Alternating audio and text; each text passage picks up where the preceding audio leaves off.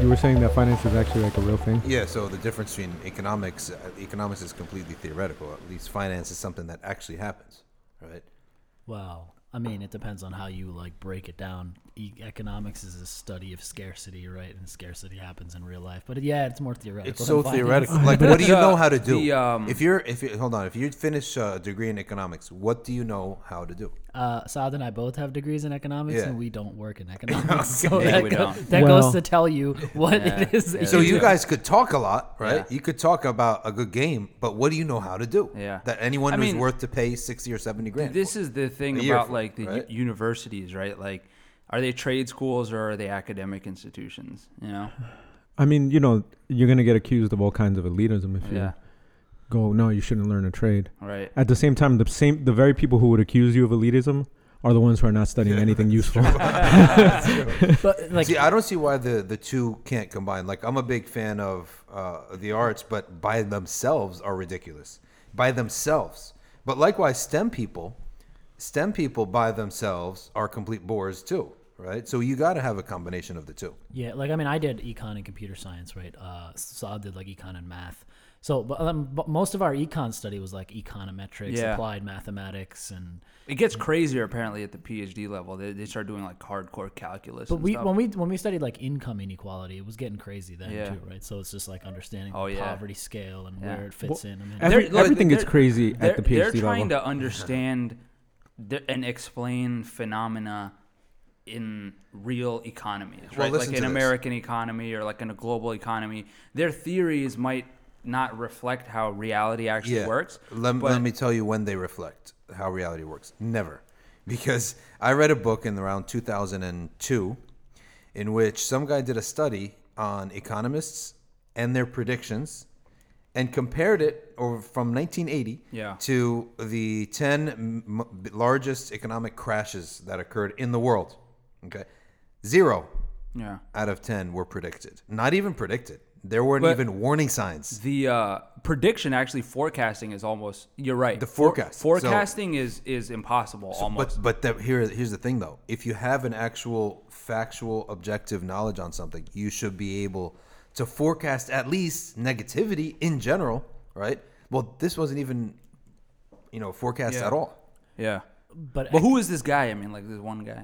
like who is this quack? See, see, So, see, see, that's what you learned, right? so John Maynard Keynes, like Ke- Keynes is a quack. But- anyway, well, um, so what Dr. Shadee was saying that the difference between finance and, e- uh, Yeah. and econ is that one is actually practical and the other one is just Right. theoretical. So I'm gonna I'm gonna s- kill the whole thing One now. practically just crashed. So our- this is our a quote economy. from Thomas Sowell, who's an economist. Yeah. He's uh, you know, I think a Harvard undergrad, then Columbia, then University of Chicago for his PhD. He's African American libertarian. we got it. He's a good guy. He's a big. Guy. But he's libert. He's, well, I'm giving you the I'm giving you his background too, because he's African American and libertarian, which is a rare thing. yeah, that's rare.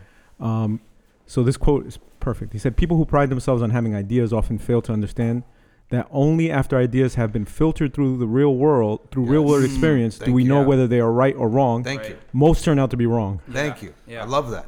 from an economist. I Yeah. love that. I love that. So what I they mean, learn is the theory It's true. Yeah, of of. the theory of Yeah. theories. Yeah. Of, the theory on the falsehood of theories. I mean, it's it's good because it, you need the theorists in order to develop what you're going to try to put into practice. Yeah. right? Because if it's if you just have uh, people who have technical knowledge, you know, technocrat, they're not going to be able to think about things, and they're not Mhm. going to be able to figure things out and try new approaches and new avenues. That's what you need Yeah. the, the, the, The the philosophers, basically. Now, here's the thing, though. Uh, that's what I put in a post like a couple weeks back. Why is there a separation between the two? Like, why shouldn't it be, and why can it be, that an individual is equipped with both the, the idea, the concept Yeah. of practice, and the creativity of thought? Right. it's an interesting And, point. and, and yeah, Yeah. it's what it, that example. Because I think it's the breadth of of of the domains, right? Like finance, they, they go into all of like the made up stuff, right? Like the the the no, seriously, like the financial instruments Mm-hmm. and like you know derivatives and futures, all these things that basically Wall Street made up to just make money off bet. of yeah to make money off of money and or non-existent things right exactly so so you learn all that in finance which is you know like it, it's a construction Yeah. right so and, and it's like a whole like rabbit hole of, of It is. study so Yeah. it, it kind of diverges from from the foundational stuff, which is you know I guess why they these split in- it up. all these instruments. Uh, I was reading a couple interviews about uh, the fall 2008 that most of the people selling them could not explain what the instrument was, nor what was inside those They CDOs. couldn't. Yeah, they they didn't couldn't. even know what's inside the They CD. didn't. And the ratings agencies. Well, they were they were in in in line with yeah. I mean, but t- to be fair, like a Jaguar salesman may not be able to tell you. He Yeah. should. Let me. Re- a guy selling you a Chevy might not know Yeah. much about the engineering Yeah. in, Right. in the car. He's he's he knows how to sell you, But he should know if the car is gonna fall apart in a week. But he's going to sell it to you regardless because what he wants to get is a. Exactly. Yeah. So it's like a systemic thing, right? These are salespeople. Yeah. I mean, you- At the end of the day, That- and that's they're good selling. point. I think Right. Dr. That's a good Shadee's point. post about Caveat uh, emptor. you know the difference between the you know liberal arts versus you know the technical. Uh, I, I mean, I see it on a day to day basis when it basis when it comes to like software development teams, right? Uh, you have engineers, and, and Saad is very well aware of this, where they could be brilliant engineers, right? But their thinking and process is really just within that code and algorithm and the infrastructure and the architecture of something. The bigger picture is, you know, and not to fault engineers, there's very brilliant engineers who do understand both sides, but many of the times, right, you'll find that engineers are, regardless of whether they're in the U.S. or in India or you know Malaysia or wherever they are, engineers are engineers, right? They're It's- excessively Right. boxed in. they're boxed in into what they understand. In the same way, I would argue that you know Yeah. business and design folks are also boxed. I think Alex made a good point, are. right? Like you Yeah. need both. Absolutely. Like you need. Uh, So let me give you a quick. I'm sorry. Go ahead. yeah, yeah, yeah, No, go ahead. Uh, I was No, no, just- please finish. No, like Alex said, you need essentially both people who put things into practice as well as uh, uh, you know uh, a group of thinkers that can lay the foundations for what is put into practice. I just wanted to take myself to task for saying that because I don't think that that's actually going to be a model for the future. Yeah, Which is what? The it's Okay. people that are trained in In uh, both in worlds. both in both types of the yeah. yeah. Because so just I'll try to do this in under uh, 90 seconds. Brief survey of education in the West in the last two to three hundred years. So the universities start out as really seminaries, Mm-hmm. and you know they're also teaching the liberal arts, Right. uh, you know, language For the elite. For the elites, right? History, um, because the way that people made a living and the way that society produced whatever it needed to produce had nothing to do with education. It was craft, it was trade. You learned through apprenticeship, Mhm. and that was it. So you didn't go to school to learn how to make a living. Yeah. You went to school to educate yourself and to Refine elevate and- yourself. exactly. And the priests went to school. Right. So uh, fast forward a few hundred years, and uh, you you come into this century, and you need people. There's a lot of technological advancement, and corporations need people who are trained in certain disciplines to advance their whatever corporate interests are. So they start sponsoring. Um, they start donating to the universities and start sponsoring departments, and this is the growth of this of the STEM fields, right? It all comes from corporate contributions to the universities because they want to produce excellent, you know, Yeah. engineers and architects and chemists and whatever else, you know, plastics is the future. So um, you fast forward a little bit further to where we are now, and there's this division, right, where people, some people go to school and they take subjects that aren't going to make them a living, and some people go to school and they learn something that's going to lead to a job, and people go, oh, well, you're the smart one, and these other people that are studying just, you know, liberal arts, whatever it is, are the Mhm. dumb ones Yeah. because they're wasting all this money and time and they're not even going to be able to make a living from it. It's like, um, and and this is not a, a, a shot at all. But when Zaytuna College first opened, one of the questions that a lot of people I spoke to was, well, what am I gonna? What is someone supposed to do once they have a degree from Zaytuna Seminary? Yeah. I still, Zaytuna a- I College. still ask that question. Well, yeah, it's a question, right? Because if you're if you're uh, if you're a guy, you're gonna have to support a family at some point. Yeah. Um, and if you're a woman, you live in America, you still feel like you need to your degree needs to turn into money somehow. Yeah. So uh, yeah, that's the kind of question, but I think it's the wrong kind of question, um, because we're quickly bumping up into a situation where these engineers are going to be a dime a dozen.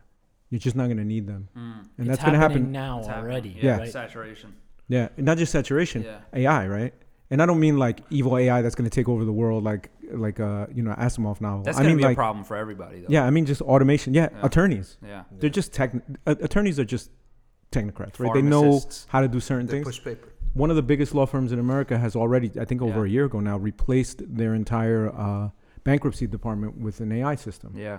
So it does just the filings. They have like You know. clerks to input the data, this is their Yeah, and- holdings, whatever, and it produces all the documentations and files it It's funny electronically. because even law is something that you would think, right? Like, I, I guess to an outside observer, it's it's still something that people recognize as like it requires some specialized knowledge or education. But I was talking to a friend of mine who's a pharmacist, and I was like, you know, like you guys go through a lot of training, right? Like five, six years of intense training, all this like pharmacokinetics and pharmacology, all this stuff, and then essentially at the end of it, you're you're like it's kind of like a retail thing like yeah you're behind the scenes like doing a lot of you know technical work but it's almost as if like that some a job like that is like ripe for automation because it's like if you have a machine that that just does that and if there's pharmacists listening you know please call me out if if, if there's something more involved that like a, a robot wouldn't be able to do. But that's something like you know you go through so many years of schooling and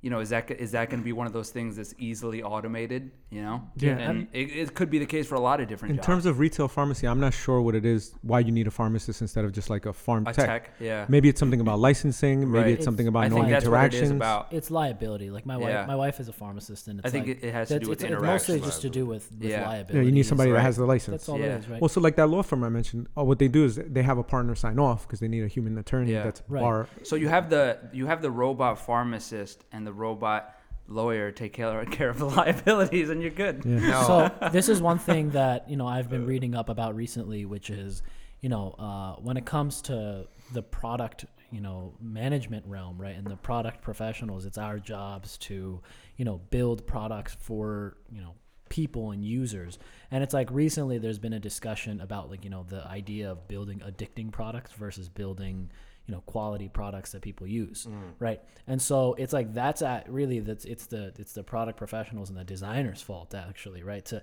that they're purposely building products that at the end in the long term they're not actually helping users right they're just it's clickbait stuff it's they're keeping them they're engaged. helping their advertisers. Mm-hmm. Right, right. So it's like, but is it is it actually helping your users? And in the same way, the AI, you know, question comes in too, right? It's like, in order for users to interact with AI, it's not like, oh, just, let's just use AI to use AI, but how do we use AI to help the human condition overall, What- right? So you're, I, I know what you mean. And by the way, it is very possible that in the in the scope in the long term, companies like Facebook and Google are gonna come out looking Not exist. well. They're gonna come out looking like the worst people ever. Yeah. because the addictions that they that they program for addiction, right? They Mhm. program for you to come back. Yep. Like they measure their metrics are how often does this person come back to the app? How I often mean- do they check? How often do they refresh? yeah, right? Because and and so they design all the design elements are you know they have these IO psychologists. They're meant to reinforce those behaviors. right? So and then it, it just. I mean, and by the way, they have algorithms to if do you, I mean, even it. if Speaking of at, AI, they do it by algorithms at now. the Absolutely. basic level, right? If you think of the concept of like a feed, right? Especially like on Facebook or Twitter, it has no bottom, right? It doesn't end. No. It just it just goes forever. You can keep scrolling down the feed as long as you're as long as you want to like 4 hours whatever.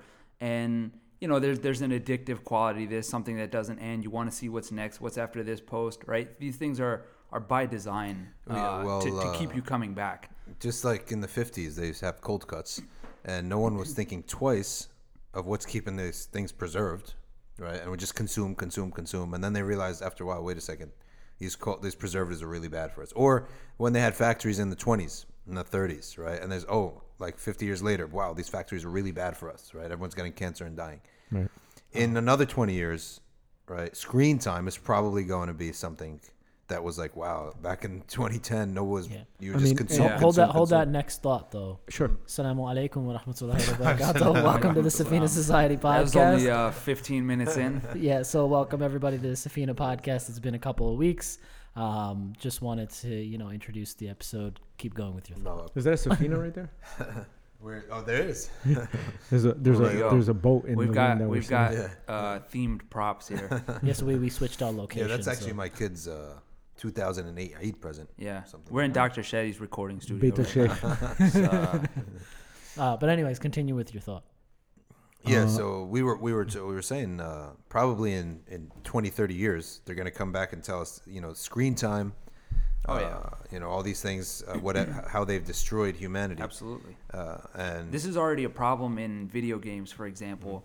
that are targeted towards kids, like mobile games, Yeah. where they have um, like there's this concept of loot boxes. Essentially, it's gambling, Mm-hmm. right? It's like you pay for basically a surprise in the game, right? Okay. It's like you, you can pay a certain And we like get a cer- power-ups and yeah, stuff? a power up. You pay a certain amount of money, and then like it's like it's almost like a roulette or um, slots type of thing, where it's like you don't know what you're gonna get. You could get something really rare. You could get something that's like worthless, but you pay, and then whatever you get, you get right.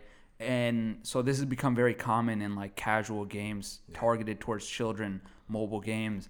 And there's this there's these big debates going on around like are we getting kids addicted to gambling type behaviors? And and obviously a kid is going to have even less control than a, mm-hmm. adults don't have control right? Like imagine the like app kid based the app based gambling because number one apps are already the cell phones already a majorly addictive thing Yep. right and then on top of that putting gambling Exactly. and then some of the gamblings on these things it's micro gambling Yeah. where you're gambling literally on a game Right. Not not even a uh, sorry not a game like a player in the game Right, uh, that's what I mean. Like Yeah. a, a item or a power up. Yeah, like it'll one- remind you like later if you leave the game, it'll give you a notification like, hey, there's a surprise waiting for you, or if you if you access this at four o'clock on a Saturday, Yeah. you're gonna get this. Like, and so it, these hooks that that bring you back, and and to Alex's point, it's like almost engineered to keep you coming back to keep you hooked on these and things. anyone who gambles has is is really uh, honestly is taking a gamble, Yeah. right?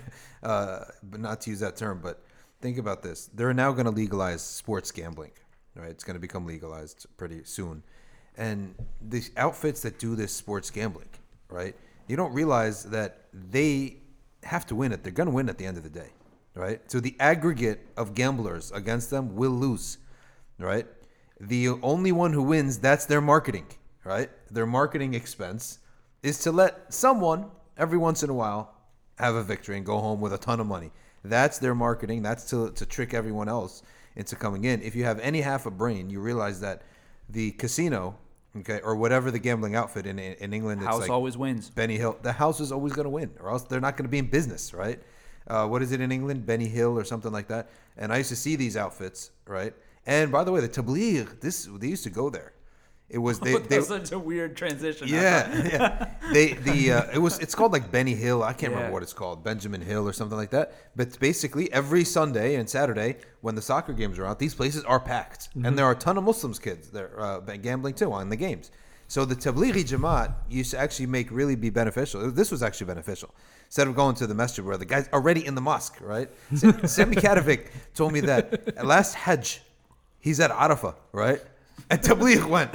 He's like, I'm here. I spent money. I'm here, right? this is the top ibadah that can be done, okay? So, but these guys that typically went to the gambling outfits where that actually makes a lot of sense. And they, they would give wa'ad right there outside the door It's like Hassan al Banna stuff. yeah, Hassan Banna stuff, right? Uh, right outside the door of the gambling up, uh, thing, and try to give the youth some wealth. But the gambling is going to mess people up. Cell phones mess people up, right? Uh, already, the loans that people have are messed up. I'm looking at American life, and I'm finding multiple angles where it's negativity and loss, and it's messed up. The homes are messed up, right? And now you're seeing all these diseases, right? All these mental and emotional diseases. Like I'm listening to the radio in the morning, and United Airlines is getting sued. Good. Okay. so they're getting sued because of uh, they didn't allow a guy to take his emotional. Uh, you guys enjoying all this food? Enjoy. about the parrot. peacock? That's why only Dr. Shadee Yes, is talking right now. so- 'cause everybody's eating about the banana peacock. bread. So this, I don't want to interrupt. but this yeah, guy, this guy. Uh, first, it was a dog, and they're like, "Wait a second, you're not blind, right? You're not taking him." Yeah. And he's like, "It's my emotional support." He's like, "He's not coming on the plane." Then this one guy had a peacock, an emotional support And it was in Newark Airport. peacock, It was in New York. Not surprised. Ridiculous. an emotional support peacock. What are the animals based on? Like, how, how do you select? It's It can be. you- Your, it's like your your It's spirit cuddly. animal. Yeah, it's Your your. You know what it spirit- No, spirit animal is different. No. Okay. You know what it is? It's like you know how little kids used to have like their blankie that they carry around or a special teddy What's bear the that made adult them feel form of good. that? Yeah. yeah. Yeah, It's but So- now, now it's expensive, and it's uh, a- an adult. No, but like, a full-on Fine. adult. I'm I'm fine wondering, right now. like, cause, cause I, like, I hadn't heard of this concept it's it's fairly new. b- before you, you I'm- know, we talked about yeah. it. But is it something like is it diagnosed like you know yeah, like you got a note from a from a shrink Oh, okay. who, who's a coddler. who yeah. you're going to see this person Like because they tell you, oh, you should you what you need is something you know that that'll Uh-huh. express unconditional love to you, Did and they? that's dependent on Is you. Is there like research supporting that? Like from I a it's from a psych- psychology. yeah. So what did we learn in the last couple of years? Psychology. So uh, no. The vat like ninety percent of psychology uh, studies are never rep- replicated, Yeah. and when they try to replicate them, they fail. Yeah. It's it's bunk. Right. A lot of it is bunk. Yeah. Um, I think I think Dr. Shadee. I don't know if you if it was you. You talked about it in one podcast. The the the book and now it's being made into a movie by Steven Spielberg. It's called Ready Player One. Oh yeah. I threw that book in the garbage uh, while I was driving in the road. Yeah. Uh, I was So you reading littered? It. yeah. Where was the trash No, I, can? I was reading and I was online to pick up the uh, uh, uh, somewhere online in the car, and I pulled the book out. I got on the first page; it was okay. Second page, fi- on the third or fourth, the third or fourth page, right? The guy goes on a rant on belief in God, right? Oh, okay. Now I'm open to the idea that uh, to read a, a book and the guy happens to be an atheist. One comment that reflects his atheism, fine.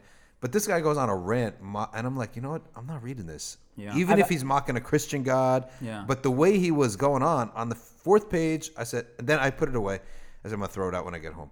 And then I said, well, let's just give it the second chance. He goes on on the- on the next page, right? And then I saw a dumpster, so I rolled the window down. I just tossed it down. out of Yeah. So, anyways, I, I've actually read the book, so I, I got Was- past. Did I the- miss anything? I mean, the whole the whole premise of the book, right, is like a VR, like it, it's a VR world, right, and everybody's inside. But what you mentioned, Alex, right, in terms of like you know, the, there's lots of issues in the world, things are falling apart, and it's basically this game that's created, and people are living inside of the game. There's virtual currency in the game. People are buying homes in the game. They're going to school in the game. And they're like, trading real world resources for currency in the game. Correct. Yeah. So they, they well they they'll go to so it's it's a VR world. So Yeah. they'll go to like a pizza shop in the VR world. They'll sit there, order it, and they'll get the pizza outside their like real life door. Right. And so the, and the somebody will feed them. So basically, the currency they've in the game is actually headset. taken. and it's not just the currency, everything. Right. You want to go to school, like they every, the the world is a dystopia. Wait, so like yeah, I was actually just about to yeah, ask. the that. world It is, a- by the way. The it's world, merged, right? It's So- merged so- between the. I have a question about that. Right. Before you continue, like so, the the real world is supposed to be like like a like hellish, right? And they Yeah. create this VR world To that's escape. like to escape. Which is great. But the like, real- but I'm wondering, like, if they couldn't make, if humans couldn't make it work in the real world, like, what makes them think their virtual society is not going to have those same failings? well, probably like if you have a war in a virtual world, like nobody dies. you'll and build, you'll, you'll So- just hit the reset button and the yeah. wall will You go don't back. but I'm sure the stakes in the virtual world would then have implications in the real world. So like, that's what let's happens. say somebody oh, has Oh, like okay. whatever, like a lot of money in the virtual world, and it's like, oh, I'm going to take that player out, right? Yeah, so that's what happens. Did I just is, like- explain the entire yeah, book? So like, well, they, well, they level up or whatever, right? And they level up, and because they level up, they can leave their planet or whatever, go I to see. another planet. Like for example, mm-hmm. there's like a university or somebody somebody's going to this school. Yeah. In order to get to another planet, you need a certain amount of money. In order to get a vehicle, you need a certain amount of money. It's like real life, Mm-hmm. right? And if you get killed in the game, you start from zero. So now you're basically like a nobody in see. the game, right? Um, and everybody has avatars, but it's just like this whole consumed world. It's like Second Life, I'm- the I'm- movie. I'm gonna take. kind, kind of, yeah, Yeah. yeah. I'm gonna ask a, a, a question that may be not obvious. Is there? Is it addressed in the book? Because obviously this is not a real thing that exists. No. Is there? Is there like uh because? Is there like a thing where you can uh, instead instead of uh, instead of trying to level up and instead of trying to, you know, get bank and ball out? Like, can you cause chaos? no. Can you like be like a guy that likes to spend time hermit? alone, and like meditate or something? Yeah, so you so I mean the Are there characters like that in in this Mm, I story? mean the, They probably it's- don't it's follow. Not, 'Cause it's they're not it's- exciting, it's, right? not like a literary masterpiece, yeah, right? yeah. But it's just it's well, not, it I knew doesn't- that already. Yeah. it- it's not even a very good book, right? Right, Like, yeah. But uh, um, the concept is interesting, right? Mm-hmm. Uh, but it's like you don't have to go into the VR world. No, I know. You I could know. just sit and live no, but in like the real people, world. maybe somebody like one example, somebody that has a very hectic uh, Corporate real life, banker or something. Yeah. and then they have in their in their VR world, they're like really chill. So that that doesn't happen. Everybody just works in the VR world. It's ridiculous. Like so, when, when if you're like a, on if you're like an investment banker, you would be an investment banker in the VR world. you have to be. Yeah, there is nothing in the real world. Like there, like it's just there's some food and stuff, but other than that, there is Oh. not. I see. So, wait, wait, wait. So the way I can earn a living If I want to earn a living in the You real have world, to go work in the virtual. I go to the world. virtual world. Yeah. I practice my trade, and I get paid in virtual bucks. But then I can spend those in the real world. Correct. Hmm. So everybody does have to play the game. It's it's not really a game anymore. It's But like that- it's but- been made into a. But that would mean there's life. people working in the real world, to create the game. There are right, but those are basically or like, also to create the services that you can purchase. You know, I'm not going to dissect it. No, I'm but by the way, it's, it's, fine whatever. because how many people are in India? All you need is a few engineers. just, just block those out and be like, you guys just program, Yeah. and the rest of the world is going to live well, in this that, well, virtual that's the premise and the the the, Yeah. the what do you call it? The antagonist of the Right. story, right? That there's like, you know, what Okay. happens in the real world and all this other stuff. But Steven Spielberg has a movie on it. I'm not Yeah. sure what he's. So tell me it, but- what uh, what ends up happening because I'm I uh, threw it out on at a. I'm not gonna read it again. Yeah. So It tell gets- me what's it the gets track. ugly. somewhere. Somebody else is He he, some he just uh, pissed me off. gonna it. Even even I know people are. But what did he? Say? I mean, like you don't have to repeat it. He but, was like, just what was he? on, What was he like, uh, intimating about? All the usual stuff. All the right? usual but it just atheistic it just bothered me. He's And like a 15 year old in the book, so who cares? Well, no, there's a narrator. There's a narrator. No, that's him. That's the. oh, kid, that's yeah, that's him. That's him. So I mean, it's just he says like you know, God, what like. That's a worse. Holden Caulfield yeah. type it's, character. yeah, Holden Listen, Caulfield type guy. let me tell you something. says God is you know. 12, 13, 14, 15 year olds that don't believe in God are the worst. What? First of all, you don't understand anything, right? Like your your intellectual capacity is not there to talk about concepts like God and creation of the universe, etc. Right? Your own existence, your own mortality. You got no you got no access to that unless you're really really brilliant. So you're just like just saying stuff, and you're saying stuff against your creator. Those are that's the worst. At least if you're an if you're like a middle aged person.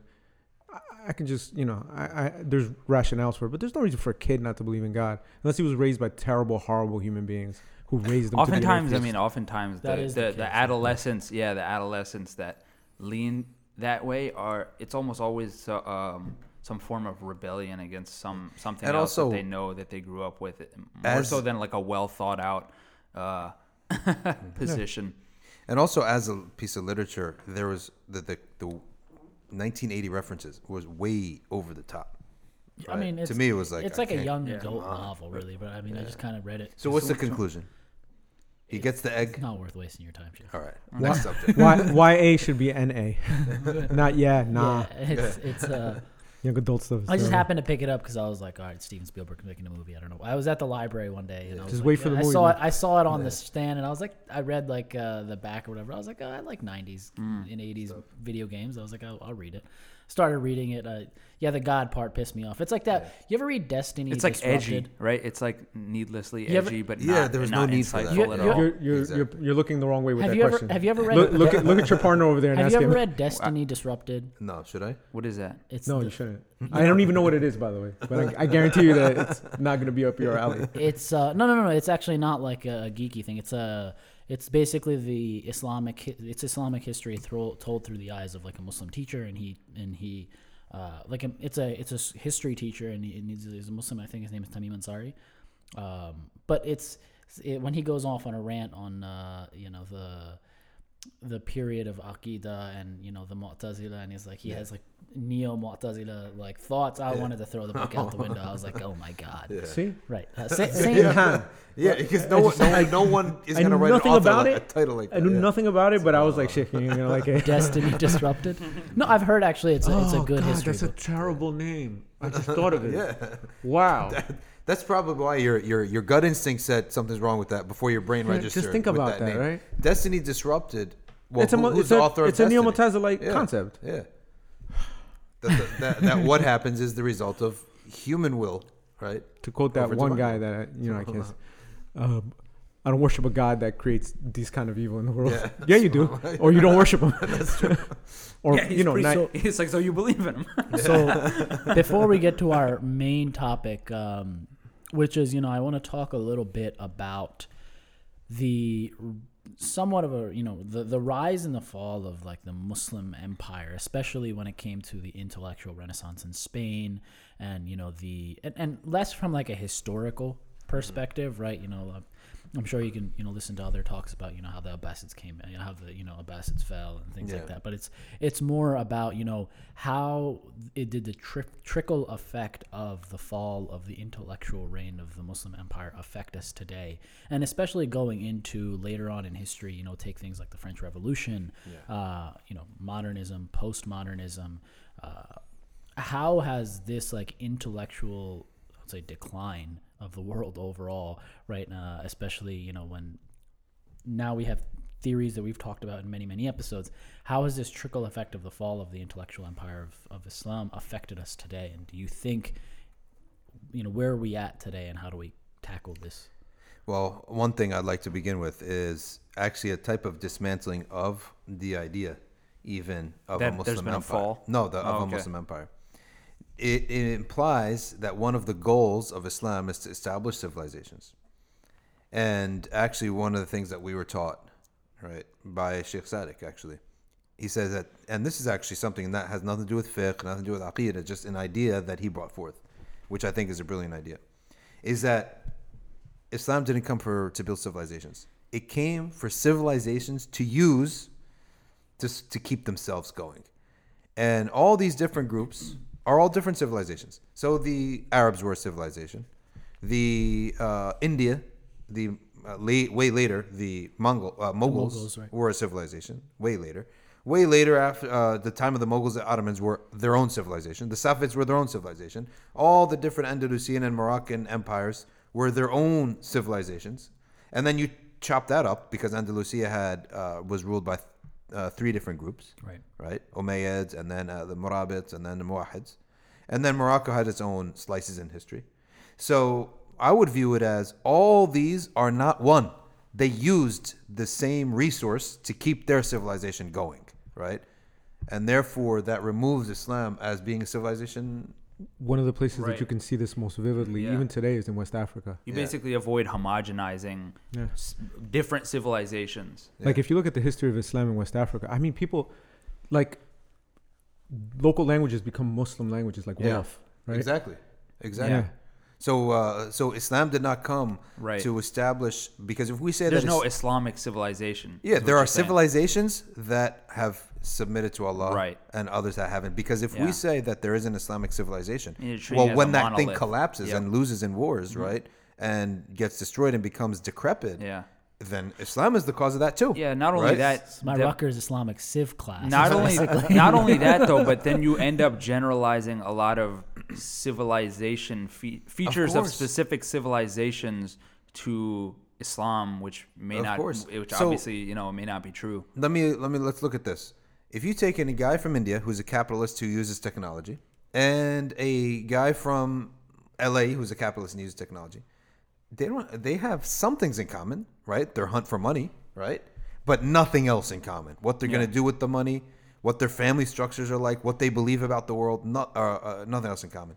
Likewise, if you go to 1700, right, which was a great actually century, uh, 17 to 1800s, there were a lot of revivals going on, and you went to Sheikh Othman Danfodio in Nigeria. There was a bad one too, though. It was a bad one too, because yeah, it was, uh, uh, and not most of them didn't end well either. You went to Sheikh Othman Danfodio in India, and you went to someone Uh, else, Africa. in, in Africa, I mean West Africa, and then you went to Shah Waliullah in India. They have the most important thing in common, right? Which is what they believe about life, morality, and afterlife, right? That's the most important thing, but nothing else. Their political situations totally different. M- m- political memories, uh, Yeah. cultural cultures, totally nothing to do with one another, right? Luckily, they have enough language and enough beliefs that they could have, if they came together, recognize one another. Just like a capitalist from LA and a capitalist from India will Right. recognize their interests, right? But so we have to chop these all up and realize Yeah. these are all different Yeah. civilizations, and people can use Yep. Islam and stop using Right. Islam, and see what happens. Yeah. Like look at Egypt. Egypt was a great place, right? When they Right. stopped collectively as a society leaning upon Islam and the uh, ulama, right? It went in a total different trajectory. Yep. And they happen to be and we're, and we're talking different timelines too, right? Like these civilizations have different timelines. So by by generalizing it in terms of like there was one thing, a rise of that thing, Mm-hmm. a fall of that thing, you're basically saying that all of this happened at the same time and it happened in the same way across all of these, as you're saying, different civilizations that are that are um, that happen to have this common thread. But exactly. So then, if we say that there is no, you know, real Muslim civilization, uh, what i- is Islam then just sort of like the fabric of life that, that, that keeps those civilizations going? Is that the, the idea behind it? I would say like uh, y there's no sun plant, right? There's no plant that's this, but every plant needs the sun, and they could choose not to use the sun, right? Somebody says sunflower. Right? So that's how I, I view it. The source, the energy source, is there.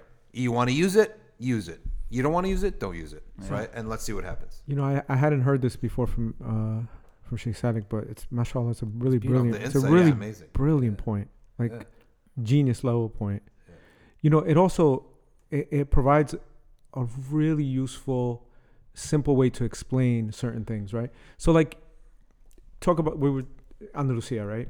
So people go, the Muslims when they were following Islam were successful, and then they started not following Islam, which is the historical fact, and things started falling apart. And you have people, Muslims even, but modernist Muslims who go, that's you know a lot of like voodoo mumbo jumbo. You Uh-huh. know, they made these political errors, and they, there was poor. They were strategically poor, and they they they were uh, exploiting certain capital, whatever it is, right? They'll come up with their political economic theory for what it is. But in fact, Sheikh Salih's point is perfect.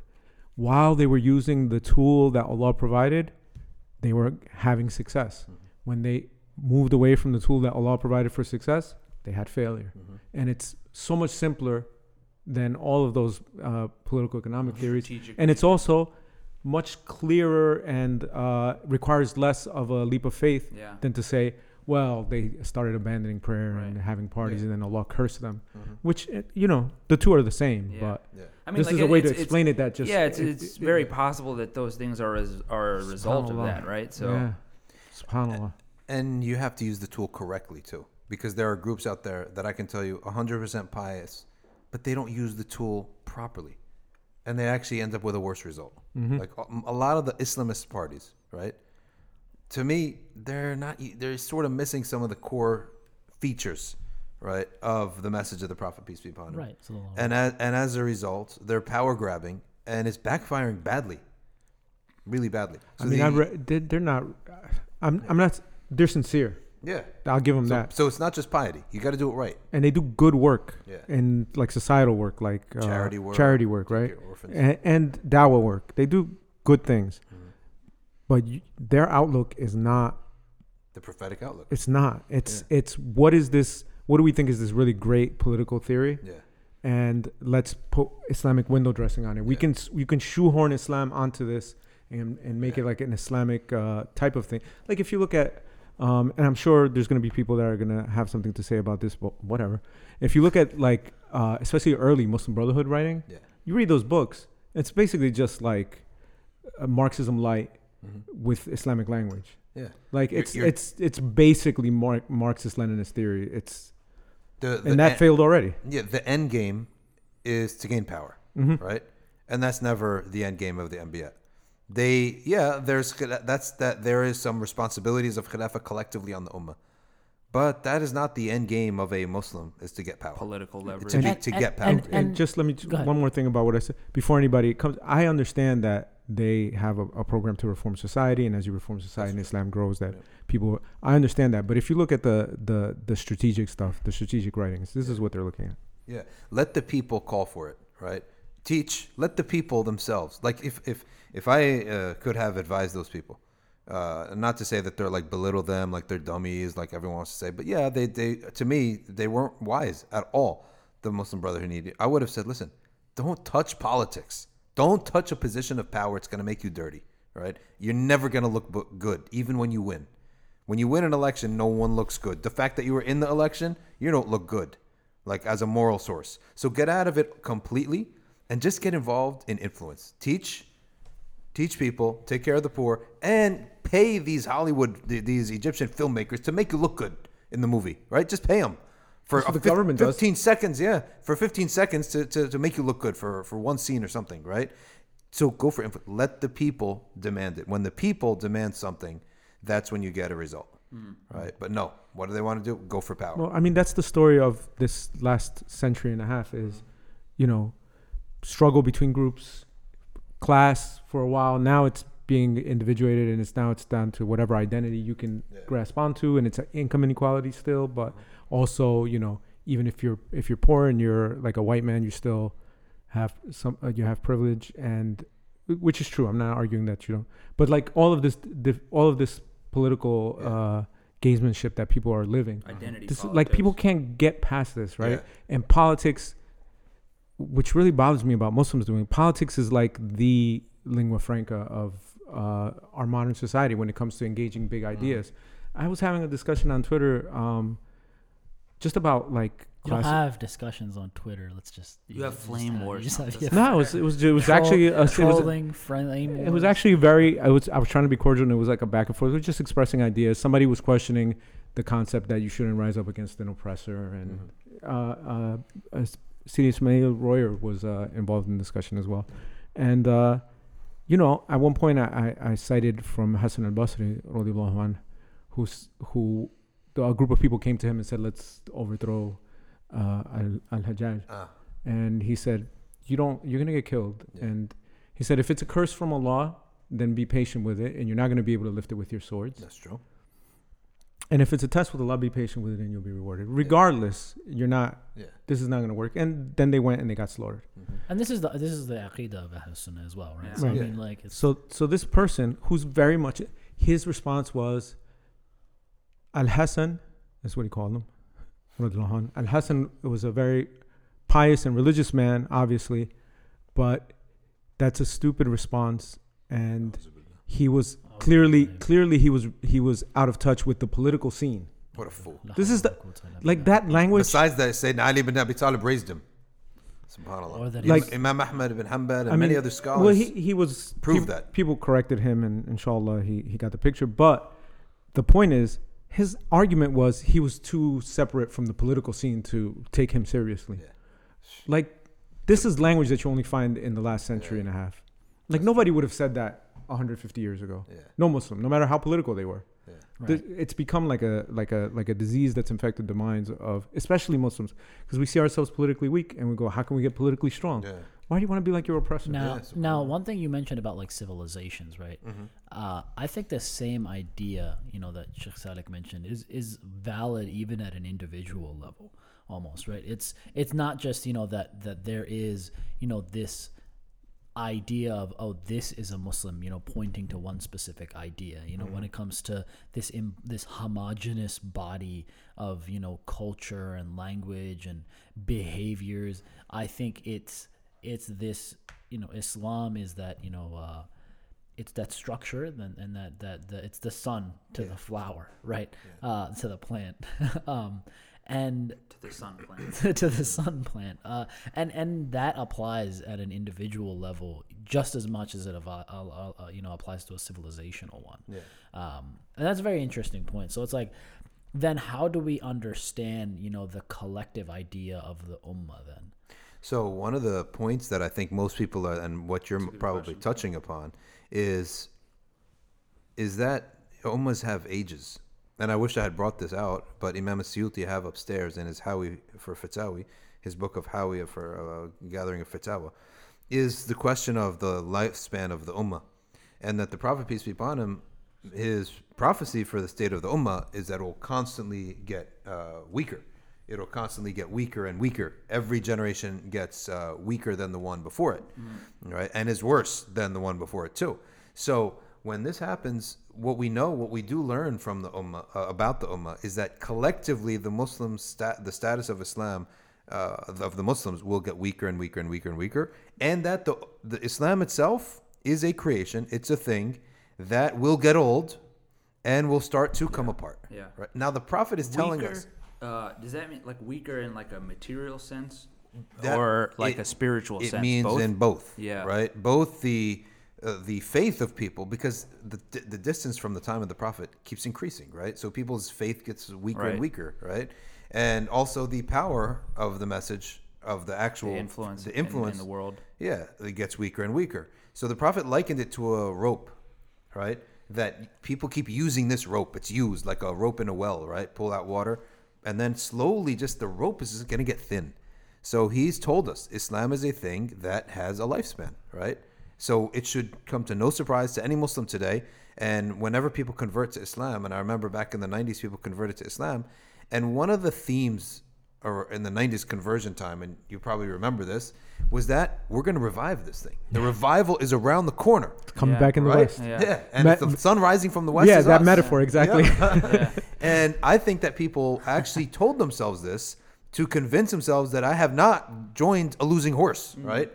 But you actually have joined a religion that is on its way out, right? In the sense that the prophet told us it's going to get weaker and weaker and weaker. There's just one hope, which is at the end of the day, or the prophet said, as an honor for the prophet, and as also for those who stuck with it, Yeah. that Allah Azza wa Jal will not allow the ummah of His Prophet and the message of His messenger to go out a to limp out Yeah. of history. So it's going to have one last revival that's one generation long, and Yeah. then lights out after that. Is is is that um phrase still thrown out right like is it still valid? You know how people said it Islam is like what like the fastest growing religion in the world. Like what, what well, people numbers mean by- numbers wise, yeah. numbers wise, yeah.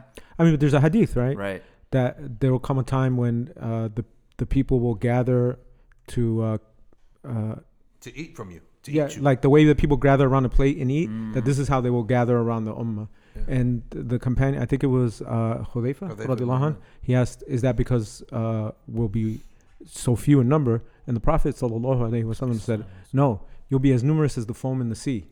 He said, "But you'll have a weakness." What was the Mm. term? Uh, Shaykh? al-wahn. Al-wahan. You have weakness. And he said, What is al wahan? Hudayfa radiallahu anh asked. And he said, It's that you love this life and you Mm. fear death. Subhanallah. Yeah. So uh, th- that's something I always tell people is that it's very important for Muslim youth to know anyone getting involved in Islam because no one wants to come and feel that they're, you know, joining something that's On the on uh, Yeah, that- spiritual, yeah. so. But I think that if they ever, uh, the false belief that there's some kind of rev- great thing that's going to happen in ten years is worse Yeah, num- because uh, we've seen brothers who you've seen the zeal, and then when nothing happens, right? No little Muslim village developed in New Brunswick or wherever people were living at the time, right? It never happened. Then there's a depression My and a, and a you know My apologies. I just remembered the, the beginning of the, the wording of the hadith is there will come a time when the nations will gather against you like they like people coming together. Yeah. yeah, that's what it was. Yeah. Um, yeah, you're right, Sheikh. Yeah. And I, I think one of the things, by the way, you asked about uh, the slogan of you know the sun. One of the one of the other things that you that I used to hear back then, especially from people that had kind of like an antagonistic relationship with uh, heritage Muslims, Mhm. say, is that the hadith of if you don't uh, reform yourselves, Allah will Oh, yeah, replace you with another people. yeah And they were like, Right. we're those people, Yeah. which already means you're not. yeah. But whatever. You're already bringing it. now here's here's the good news, of, uh, which is also very important. The good news is there will always be pockets of small groups of Muslims Yeah. who keep with it and have their own personal spiritual sun Right. rising Yep. in their own hearts, right? It began and as something small strange. group. Yeah, because the Prophet ﷺ said there will always be a ta'ifa, a group, right, that are on the truth openly, publicly, not like hidden, not in a forest, not in the uh, desert, right? Publicly, openly, and there are many little pockets out there. Uh, so any Muslim who wants to survive in his deen, he can search out there and find a group to keep company with that group, and his own personal iman can succeed. So I'm gonna, I'm gonna stake out a position, Sheikh. Okay. So, um, when I first became Muslim, uh, I didn't have the idea that I was joining the winning team. Okay. Alhamdulillah. Good.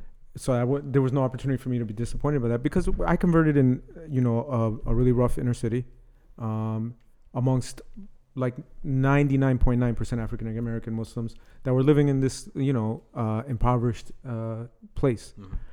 And uh, so it wasn't like I was like, oh, I'm joining the winning squad here. Yeah. But I did feel like I was joining a group of winners, Mm. maybe individual, not Yeah. maybe not as, as a group, um, because these were people that were very proud Mhm. of their Islam. They had most, they had very Muslim names, Yeah. and they wore thobes, and they had Mhm. beards, and they wore uh, kufis, and they used miswak, They were trendsetters. Not, right? And so I've heard it so many times, like from all kinds of uh, people, even people you know given positions of authority and people who have studied and have studied overseas, and that you know Islam should not be so Cultural. don't know, so so different from the culture We of need America. unity. Yeah, and we need we need like an Yeah. American flavor Yeah. where Yeah. where no you're not wearing thobes all the time. What is that? You look like yeah. Bin Laden. Like Yeah. uh, there's one uh, person, imam, that said that something like that. That you know somebody made fun of a Muslim he knew because he looked. He was like, "B, I want to get that Bin Laden costume for for for Halloween," and he was like, he was like, you know, mashallah, but this is America. Whatever. The people who convert, the people who are turned off by Islam because somebody is trying to adhere to the Sunnah, they're not going to be the best. That's true. Mm. And That's true. me personally, and I'm not the best, but me personally, I was super attracted to all of that. Like I thought it was great. Yeah, the confidence. Within one month of being a Muslim, I saw a guy and I was like, "Why are you wearing eyeliner?" And he was like, "It's cold Yeah. and it's from the Sunnah Yeah. and it's too beautiful." And I was like, and he goes, "And it, get, and also uh, it, it improves your sight." Yeah. And I said, Alhamdulillah, that's beautiful. Yeah. Like I wasn't. It's not. There's no Yeah. need to. I, I actually loved and fell in love with the confidence. I still do love the confidence of these people, and I never understood this idea of fitting in. Yeah, obviously you have common sense. You're gonna go to work dressed like a regular person, right? But that as a, a to go out of your way to never look different, to me shows that you got your own complex. You complexes. name your kids Dean and Sarah. No shots at anybody who uses those names. They're good names. But if that's if all your kids like, if kid's if all your Steve." kids are named Adam. something that can pass, all of them. You have eight kids. They're all named very like Harris. Yeah. We were talking no, about why, that don't, why did he put the Tenween on it and Harrison? Yeah, Tenween, right? Harrison. Um, I'm sorry. Just to complete the thought. Uh, yeah, I think I think it's. Uh, I- think that Muslims should be proud of their Islam, and I think that that's the strength that we can have. It's the individual strength, and it's the strength of following the Sunnah, and it's the strength of obeying what Allah gives us. And to Moeen's point, yeah, that that that that uh that frame that that framework that uh, Sheikh Salik provided, Hafidullah, is beautiful even on the individual level. It's good for a household. Mm-hmm. It's good for us for a community. Mhm. This is the model. Yeah, and anytime if you look at these da'is, anytime a da'i tried to actually press upon it with his da'wah on the whole world, right, or like change a nation, you notice that these these things went down like really bad, right? But whenever you had someone just looking under his feet locally, that they've survived, right? If you look at the mashayikh who are content with doing a, s- uh, a, a good, decent amount in their locality, you find that they succeed. They last the test of time, and one of them recent died, uh, recently passed away. Uh, rahimahullah, Tais, I think is Taisun Burak. I don't want to mess up Uh, his name. but- yeah, from from from Tosun, upstate New yeah, York. Tosun, Tosun Bayrak. 50 years, Imam, in one community, and he has a Saturday majlis that's lasted, I think it was 50, I think it was 50 years, right? Wow. Isn't that insane? I think it was 50 years, right? It's a long time, whatever it was. Because he was like in 90s, in his 90s. He was old school, chain smoker, right? That just goes to show you how old. Because back in the day, they didn't think it was bad. If like you were born in the Also, he's Hanafi. 70s. He's Hanafi, so it's probably Makruh Tanzihan. Uh, na- uh, yeah, Tanzih. Makruh Tanzihan. So yeah, because they can't, they're not going to make a tahrim on something like that. So in the 30s, 40s, if you were growing up in the 30s, 40s, a lot of people used to teach that it's actually tobacco is good for you, right? So we have mashayikh in Egypt uh, who passed away already. They're from the old school, were raised to smoke. That it's actually okay for you to smoke. It's good for you to smoke, right? So they're chain smokers, and he's a mufassir of Quran. He's a sheikh. He's uh, he's like For a, a real, the real deal. But he's a chain smoker. So I never considered it bad. just two things on that. One, nicotine is very, it's very, very addictive. It's the hardest. It's worse than heroin in terms of trying to uh, Really? quit. Yes, Addictive it's more. qualities. Addic- yeah. Secondly, um, to, to you were saying that there were people that were saying that tobacco is, good, good for you. There are actually very, it's it's the nicotine itself. Yeah. There's there's like good. Uh, it's it helps prevent dementia and uh, Alzheimer's and all kinds of like neurological problems. It lowers blood pressure. Yeah, I think it also staves your hunger. Like it makes yeah, you not. yeah, it's an appetizer. It, there is actually a lot of good in it. It's just that the delivery product, the delivery method, Ah, which is yeah. burning these leaves and then inhaling the burnt smoke. Yeah, This is that's carcinogen. problem, Yeah. It's a carcinogen. And then when you get into like commercial tobacco, cigarettes, Yeah. or shisha, they add so much, so many chemicals that, that they're Yeah. just poisoning you and killing you. Yeah. Um, But yeah, so they were onto something. They noticed it's like a lot of the reason I'm only bringing this up is because it's a it's like a lot of old uh, wisdom, right? Yeah. And going back to what we were talking about, you know how the Muslims progressed and, and achieved all kinds of scientific stuff. They they observed the world, Mhm. and then they said, "Huh, this has some kind of property that works, right? Whether it's in food, whether it's in um, whatever, what have you, right? Muslims just tra- or traditional people, not even just Muslims, traditional cultural people, they would observe something and they would be like, "Yeah, "It works, Yeah. so do it." So do it, and then uh, the test of time will tell us if it has a long term effect. It's the same thing, the idea we talked about earlier, that these working in factories, coal mining, pre- eating preservatives and cold cuts, was all things that people consumed without thinking twice. I mean, I grew up on Lunchables, right? Which is like conservatives with some food, right? preservatives, I mean, with some food. food. Yeah. Conservatives. That sounds like a good name for a right wing podcast. Conservatives with some food. I bet you it exists. Uh, Paula Deen. now I have a now I have a question. Um, so now you get you know this idea.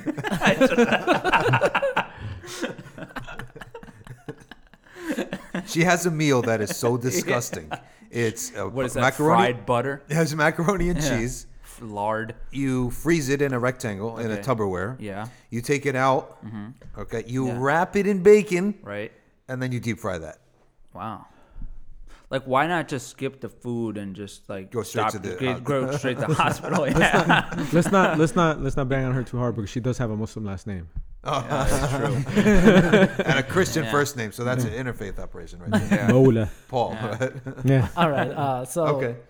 What's your question? my question is, you know, and a lot of people might be thinking this uh, after hearing the whole, you know, that the is- if Islam is on a downward spiral, right? Uh, how do we prevent ourselves from becoming, you know, like apocalyptic, right? No, This so- like the world well- is ending, you know, it's all over, and on top of that, right? Just because you know the there's a difference between the ummah being on a downward spiral versus you know saying that Allah is no longer you know helping the Muslims on an individual level, right? Uh, uh, People might start doubting themselves and saying, you know, like, is this all even worth it, right? Like, is Allah even on our sides anymore, right? Firstly, the we know the Prophet said, "Al-Islam yu'la wa la yu'la. So Islam will always itself never be on a downward. It's our usage of it, mm-hmm. and like we did, but but it could be like we said that it will disappear a thread by thread. The Prophet ﷺ said until nothing's left but salah, and the first thing to go is knowledge of inheritance, Yeah. right? But The to your- practice of it. to, your to the second to your second point though, if a Muslim believes in any of the things that the Prophet ﷺ said, the Quran said about riba, about zina, about purposely going against Allah subhanahu wa ta'ala, on uh, what what I just said, what zina spreads disease and spreads wrath, right? Begets wrath. You cannot look at this, all of this, and then tell you, and then think the world's going to be hunky dory in 50 years. It is you know it's not going to end. Who knows about the end? Doesn't the end doesn't matter. But i think what you do mean is we're going to hit a brick wall right?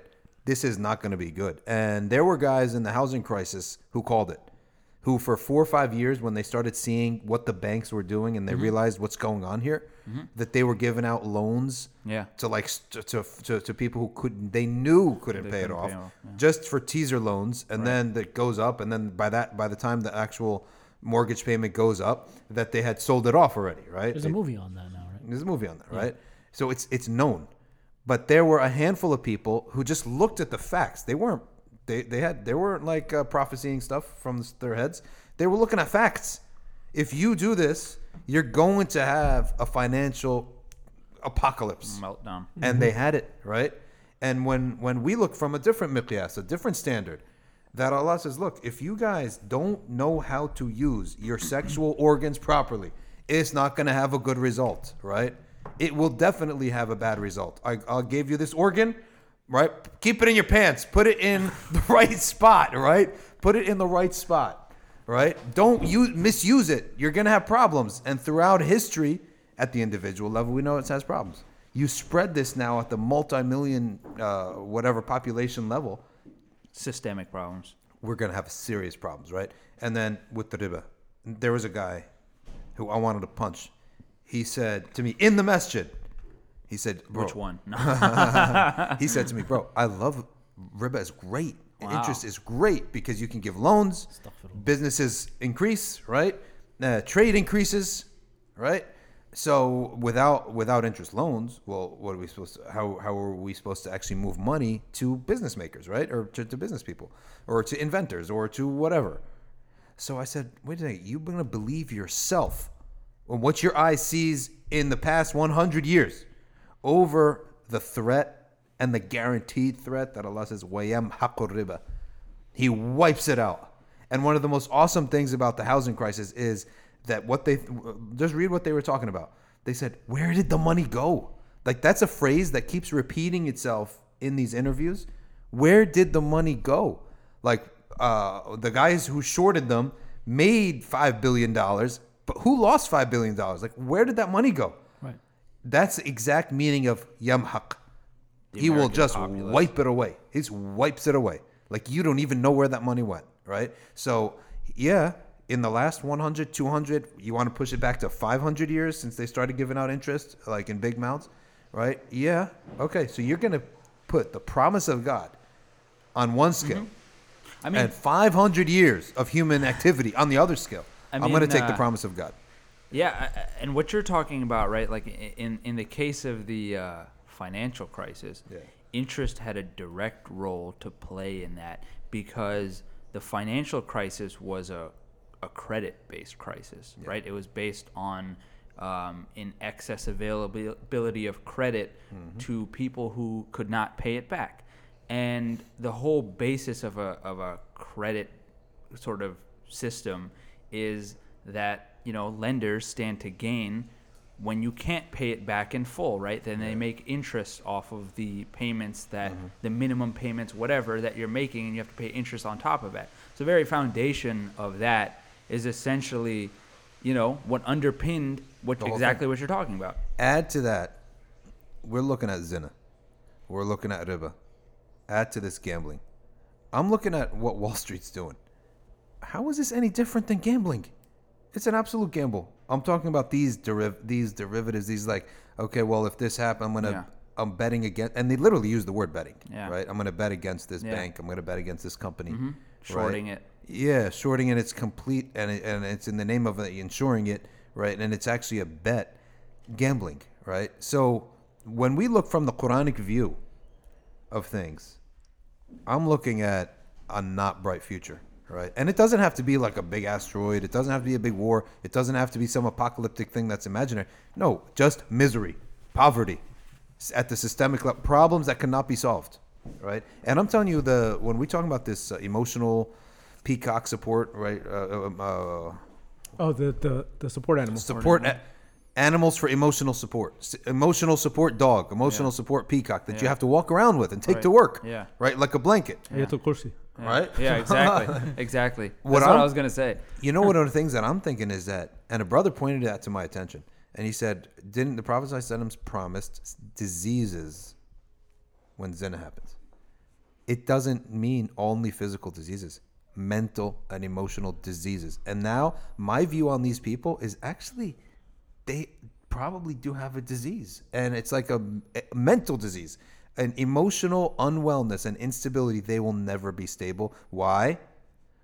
Because what they most of these people are born out of zina the whole culture of zina right? Because if you have a baby that's born with like a crack baby right? You don't you don't blame the baby right? Right. okay.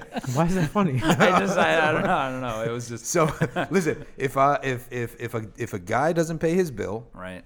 and they cut the power, are, is he alone going to be cold in the winter? Or his whole family's going to be Whole cold? family. His whole family's going to be cold. So when two parents do something and two adults do something, right? There's going to be they're turning on a faucet. They're not the only ones who are going to get wet. Their their lineage will get wet. Right. And spirit we view spiritual curses like this. so yeah, you did it. They're innocent, but they're going to suffer. because of what you They- They're not guilty, but they're going to suffer. One of the points of, of the lineage of the Anbiya, mm-hmm. all of them, may Allah Oh, bless them all and, of course. and, and grant them peace, is that they're they were No everyone in their line was married. There was no Yeah, zina. no zina. Right. Because None of them had zina descended from, from people of zina. and and you know this is something you know that i have been thinking about myself, and I was actually going to start off the podcast with this very idea, right? Um, is the idea of your sins and your actions having an effect on the metaphysical world right like there Yeah, there totally. is a there is a meta there are rules to the metaphysical world just as there's rules to the physical one Yeah. right so for example uh, and this might get real esoteric for people but you know we're a Sufi podcast so I mean, we're, we're a religious podcast and a Muslim podcast, so yeah. Yeah. but you know i'm gonna get real sufi esoteric here but uh, you know like for example we say that um, you know you drop something you know when you when you throw something in the air it falls down. These are the ro- laws of the physical world. And in the same way you commit zina and it leaves a mark on your lineage on your children on yourself right? And in the same way i think you know these things like riba these things like um, you know, dr- drinking, committing sins, even regular sins, backbiting, these things do have metaphysical effects on your heart, right? That you you cannot see, right? But those rules are already written, and it's not about like, oh, you know, uh, can I, you know, commit zina, and you know, you know, Allah can solve this or that. Allah can do anything. However, there are rules to the metaphysical world as there are rules to the physical world. It's right? like that story with Imam Ahmed and his son. Mm. Imam Ahmed, radiallahu anhu, his son was also a scholar, and he had been appointed a qadi. His top student too. Yeah. Yeah. And um, he came, he brought some bread once to his father. And his father said, Did you buy that with your earnings as a government official? and he said, Yeah. And he was like, I'm not, I, I won't eat from that because it's not halal earnings. Yeah. So the son went and threw it in, in, uh, in a body of water Mm. that was nearby. He just got rid of the bread. Imam Ahmed wouldn't eat fish from there for several years until he was sure that it was all cycled out. Oh my God. Yeah, And this is not being, Subhanallah. he wasn't being like a weirdo. He was he wouldn't touch afraid food. of the negative effects of unlawful consuming from the unlawful. Subhanallah. Subhanallah. I mean, and, Yeah. and that goes to show you, right? It's because these these awliya and the anbiya they understood the metaphysical reality, you know, even more so at times than the physical one, right? Yeah. So Take this as an example. The hippie generation, right? They're the ones who broke the dam open, right? Now they're grown older, right? And their kids, okay? What is the forecasts for their kids? It's poverty, right. right? And what did Allah prophesy said him? Allah subhanahu prophesy said him said, the disobedience of Allah, right, leads to poverty. Yeah. Right? It's a, one of the curses of sins, right, is poverty. There's uh, that's absolutely true. There's also, and this is this is uh, it's it's it's it correlates. There's this interesting thing that that happened in the last uh, couple of generations, right? And it it this happened to individuals and you know nation states, and it also happens in, in what greater civilizations or like you know the Islamic Spanish Empire, we want to say, right? Um, like we were starting, we we're tangential. We're kind of like framing this in the idea of the rise and fall of Islamic Spain or Islamic intellectual civilization or Islamic intellectual culture. There's a, the limited view that human beings have, right? We don't think long term. So I saw somebody just yesterday who was writing about how for his generation, he's in mid twenties, professional, two income, you know, saving all their money, no debt, all that stuff. It's almost impossible for them to buy a reasonably priced home. Mm. Like they just can't. The reason for it is that the generation that preceded was always looking to they weren't just looking to buy a home to live in, they were looking at it as an investment and we're gonna keep growing it and it's gonna keep going up in price and we're gonna keep and then we're gonna buy investment homes as like rental properties, etc. That's great for your life. But just one generation down, if if the if the market for this is inflating, this is a commodity uh, housing that's going to have to be purchased by the next generation and the one that follow. Your own children and then your grandchildren have to also buy houses. If you've driven the market up to exorbitant prices that later in your career you can afford because you have savings and money, Yeah. what's going to happen to your kids? Yeah. And what about your grandkids? Yeah. They'll very true. never own a home. I never and in fact, that. that's Yeah. where we're living. Yeah. And this is, uh, you know, small scale, but on the larger scale, it's what happens with civilizations that sometimes get over exuberant with whatever it is, Mhm. right? Whether it's conquering lands or uh, engaging in, you know, stupid politics like happened in in uh, Andalusia, And- hiring Christian mercenaries to fight other Muslims. Yeah, and and and well, they were the best. The best example these are some of the worst people. When people are sympathetic, oh, 1492, they're lucky they lasted to 1492, right? That's the mercy and they barely did. they It was like right? Granada was it. barely. That was just it. Granada. Yeah, Yeah. because if you read what they were doing, they deserved that and worse, right? But here's the thing. So uh, en- enlighten us if you can, since uh, well, well, they were acting basically like the Arab countries now, where they, the Christian, they were they they were so wealthy, and the life in Spain was really good, and they enjoyed it.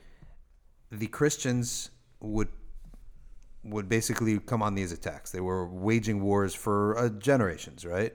And Alfonso the First, Alfonso the Second, Alfonso the up to the Alfonso the Tenth, right? All these Alfonsos kept uh, waging war on the Muslims, right?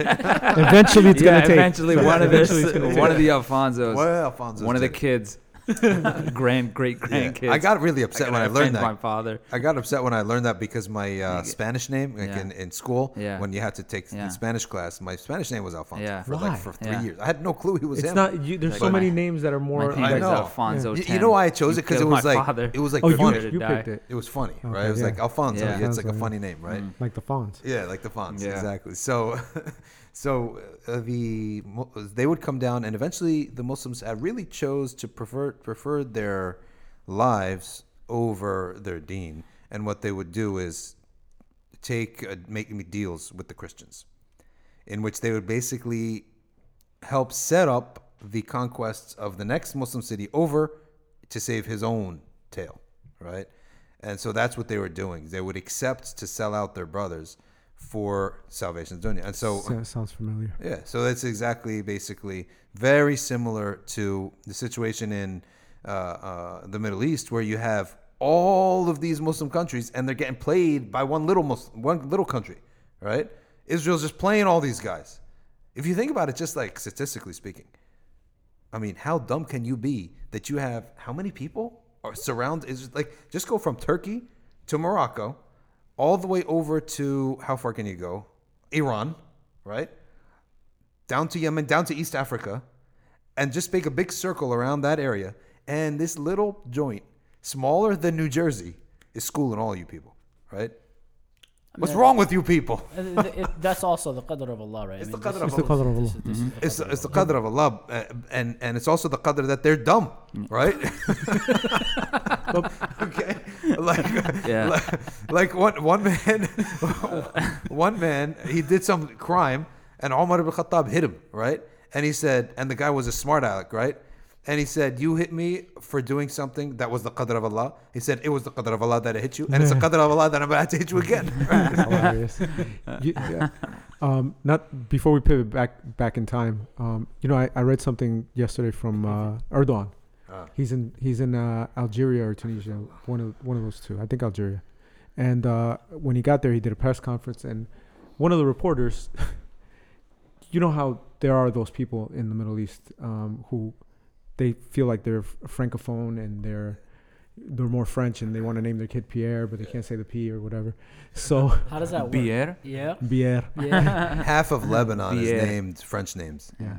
Yeah. So uh, this guy in Algeria, which is also a former French guy, so he's he he he tried to put Erdogan on the spot because he's doing this official state visit. And he goes, "Don't you th- you know you, you talk about you know oppression and uh, occupation? Wouldn't you say that the the that the Ottomans or Turkey was an occupying force in Algeria Mhm. in their time?"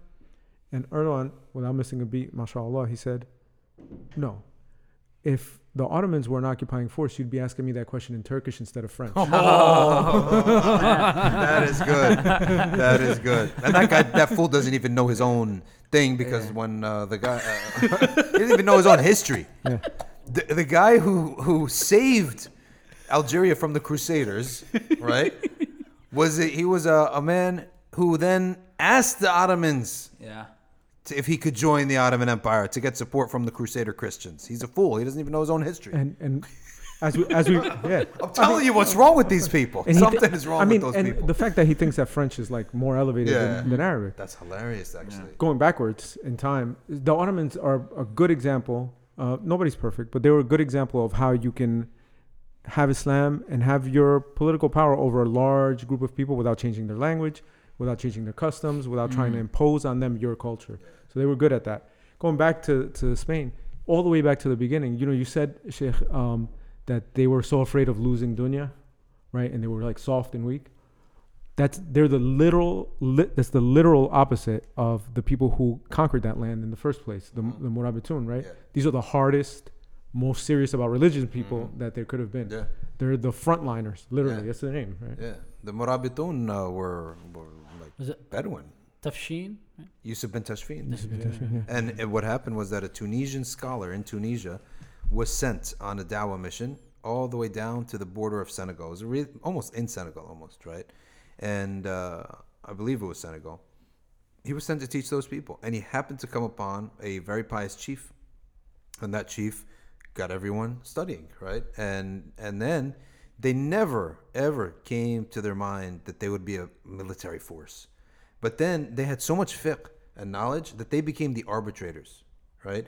And then when nation, when when areas couldn't get along, they they would ask to be taken under them, right? And then their things started to grow. Then they realized actually we have something going on here, right? Then the man died. Then his brother took over, and his brother, that was Tashfin. Tashfin died. His brother took over, and then his brother realized, you know what, my nephew, Tashfin's son, Yusuf bin Tashfin, is actually way better. So he took uh, took took a back seat and gave it to his son and his son was an amazing manager type of right and he was of course a scholar so uh, it just And, it was their, one thing after the other and their name Sheikh, comes from going on ribat. going right? on about which is the at the frontier protecting the land and people don't know that imam al-ghazali and at-tusi gave him the fatwa so he went and he would went to andalusia pushed the christians back came back he didn't even take over he came back which proved to the ummah like that he doesn't want he's not a conqueror Then, when they kept doing it again, Imam al Ghazali and al Tusi wrote him a fatwa saying that those Andalusians cannot rule themselves anymore. You rule them, and anyone who stops in your way, Muslim or otherwise, his blood is halal. So he took over with a fatwa from a scholar. He was commanded to do so, right? As, a opposed religious to all the subsequent obligation. ones, Yeah, as opposed to all the substance. like the Muwahidun. and- Yeah. So Murabitun were great people, man. Yeah. They were great people. So so uh, I want to go to one last point before we you know come to close, which is you know I want to come back to that idea of how does an individual on an individual level um, come to understand you know their hope and fear in Allah, especially as we come closer to these like you know as we call it like apocalyptic times per se right? You know i don't want to use the term but you know and, and because people might start to think that uh, because i have these thoughts sometimes right is uh, you know uh, am i just you know in the terrible place for islam and you know i just you know i'm terrible. That's why allah put me in this in this era. And allah is just you know forgotten about me and forgotten about all the people you know the muslims alive today. And we're just here to kind of wither away. Right? How does one sort of stop themselves from getting into that mindset? Or is that you know really the reality? I don't know. You got to look at all the had- hadith about the people who do put up a fight in this era, right? Uh, Al-amilu minhum lahu ajru khamsin. The one who takes action in an, in an era of decrepitude such as we're in, the one who takes any action towards the good, he has the reward of 50. The Sahaba said 50 of them or 50 of us. He said 50 of you. He has the reward of 50 Sahaba, right? He has the reward of 50 Sahaba. And then the Prophet ﷺ said, Woe to, uh, after they had come back from a battle and they're wounded and someone had put out some food and they're eating like the day, the night of the battle or the night after the battle and they're wounded and they're tired and exhausted. And one Sahabi just, no one's talking on the meal, at the meal, right? You can imagine, they just fought a war. They're bleeding, they're eating for the first time in like all day. And one of them says, Who can be better? He's trying to lift them morale. Who mm-hmm. can be better than us? You all believed in the Prophet and fought for him, and some of you died for him. And the Prophet never gets angry, right? You can count the times he gets angry. He got angry. He said, And why wouldn't you? When a prophet is walking between you, believe in him and die for him, right? Rather, the ones who are better than you are those who merely saw my name in a book and believed. And that, isn't that us? Right? We see, see his name in the bu- between the binds of a book. So they should read that and think about this. If you were, imagine if you were standing in front of the Messenger of Allah, sallallahu alaihi wasallam. There's only two things that you could possibly say. You say, "Let me be with you now," or "Put me in the worst of times."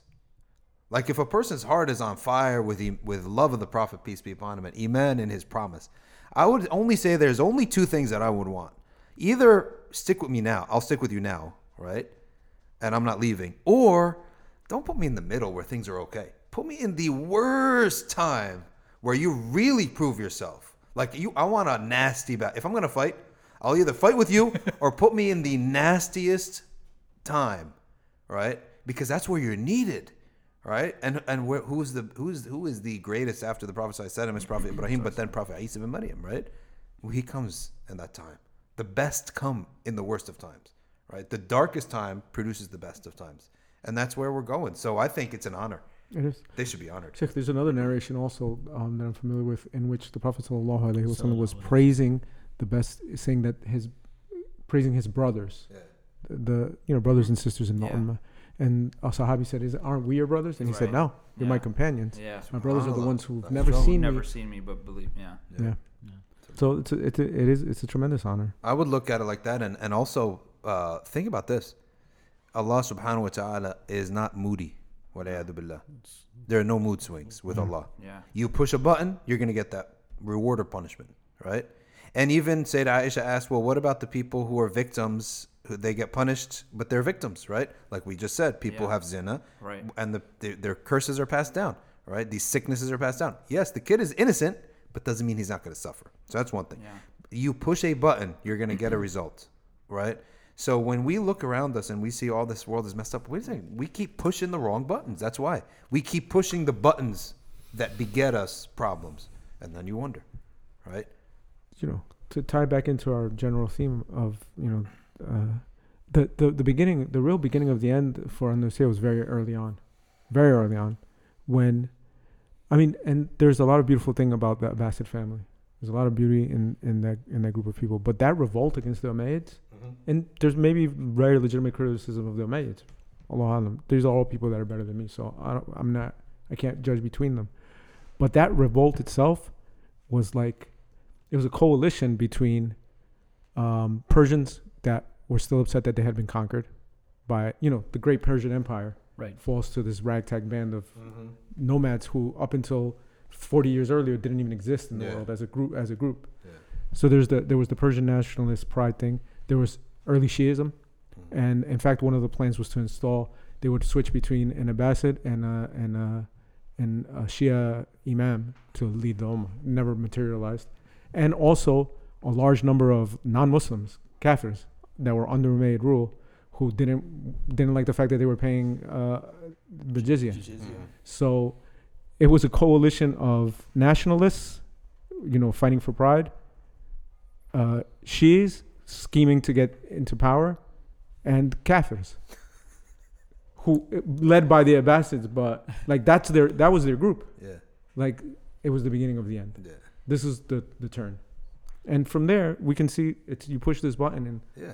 the, we still have those effects today. Yeah. And in fact, that kind of you know, hey, let's join these kuffar and fight our brothers. Mhm. It's, it happens every time, every time. It happened Yeah. with the at, at the end of the Ottoman Empire, where all these fake nation states were created in the Middle East, yeah.